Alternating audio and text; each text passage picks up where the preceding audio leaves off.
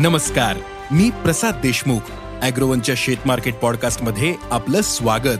आपण ऐकताय market bulletin ज्यात असतात शेतमालाच्या मार्केटवर परिणाम करणाऱ्या राज्यातील आणि देशातील महत्त्वाच्या घडामोडी. सगळ्यात आधी आजच्या ठळक घडामोडी. सोयाबीन मध्ये नरमाई. कापूस दरातील सुधारणा टिकून. हळदीमधील तेजी वाढली. वांग्याला चांगला उठाव. आणि देशात तुरीचे भाव वाढलेले आहेत. आता सणांचा काळ सुरू होणार आहे. तूर डाळीचे भावही महागल्याने सरकार बाजारावर लक्ष ठेवू नये सणांच्या काळात तूर डाळीचे भाव वाढल्यास सरकार स्टॉकमधील तूर मिलर्सना विकू शकते.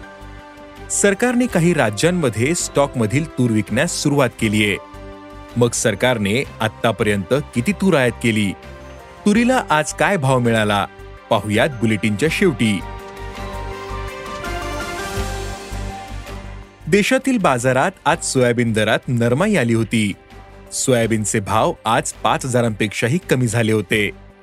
आज सोयाबीनला सरासरी चार हजार पाचशे ते चार हजार नऊशे रुपयांच्या दरम्यान भाव मिळाला. आंतरराष्ट्रीय बाजारात सोयाबीन दरात चढउतार सुरू आहेत. आज सोयाबीन आणि सोयाबीनचे वायदे एक टक्क्याने वाढले होते. देशातील सोयाबीन बाजारावर आणखीन दबाव कायम राहू शकतो असा अंदाज अभ्यासकांनी व्यक्त केलाय. कापूस बाजारात सध्या काहीसे चढउतार सुरू आहेत. कापूस दरात आजही काही बाजारांमध्ये सुधारणा पाहायला मिळते. आज कापसाला प्रति क्विंटल सरासरी सहा हजार सातशे ते सात हजार तीनशे रुपये भाव मिळाला. कापसाची आवक आताही सरासरीपेक्षा जास्तच आहे. कापसाला मागील तीन महिन्यांपासून याच पातळीच्या दरम्यान दर आहेत. कापूस दर पुढील काही दिवस याच पातळीच्या दरम्यान राहू शकतात असा अंदाज कापूस बाजारातील अभ्यासकांनी व्यक्त केला आहे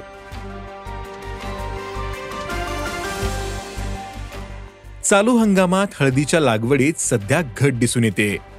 तसेच बाजारातील हळदीची आवकही कमी आहे.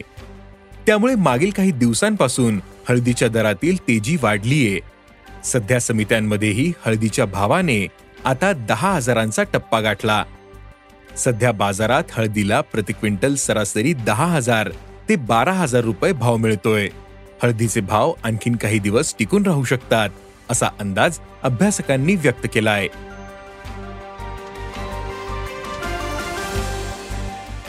बाजारात सध्या सर्वच भाजीपाल्याचे भाव वाढलेत. वांगी दरातही सुधारणा झाल्याचं दिसतंय. बाजारातील वांगी आवक कमी असून मागणी मात्र चांगली दिसते. त्यामुळे वांग्याला प्रति क्विंटल सरासरी दोन हजार पाचशे ते तीन हजार रुपयांच्या दरम्यान भाव मिळतोय. बाजारातील वांगी आवक लगेच वाढण्याची शक्यता खूपच कमी आहे. त्यामुळे वांग्याचे भाव आणखीन काही दिवस तेजीतच राहू शकतात असा अंदाज व्यापाऱ्यांनी व्यक्त केलाय. देशात तुरीचे भाव वाढलेले आहेत. आता सणांचा काळ सुरू होणार आहे. तूर डाळीचे भावही महागल्याने सरकार बाजारावर लक्ष ठेवणे सणांच्या काळात तूर डाळीचे भाव वाढल्यास सरकार स्टॉकमधील तूर मिलर्सला विकू शकते. सरकारने काही राज्यांमध्ये स्टॉकमधील तूर विकण्यास सुरुवात केली आहे.